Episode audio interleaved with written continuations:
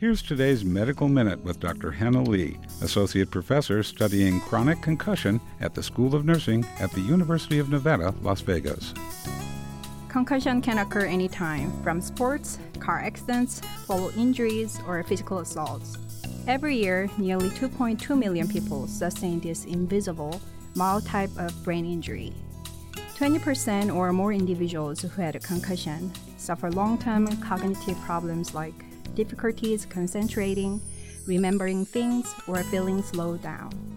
If a concussion occurs multiple times or happens to children, the outcomes can be worse.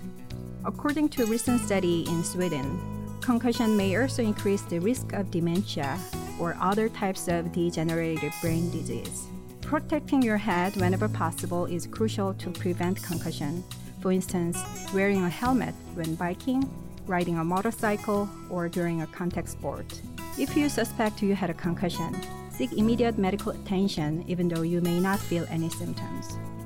This Medical Minute is written by the School of Nursing at the University of Nevada, Las Vegas, and produced by KUNV 91.5 FM.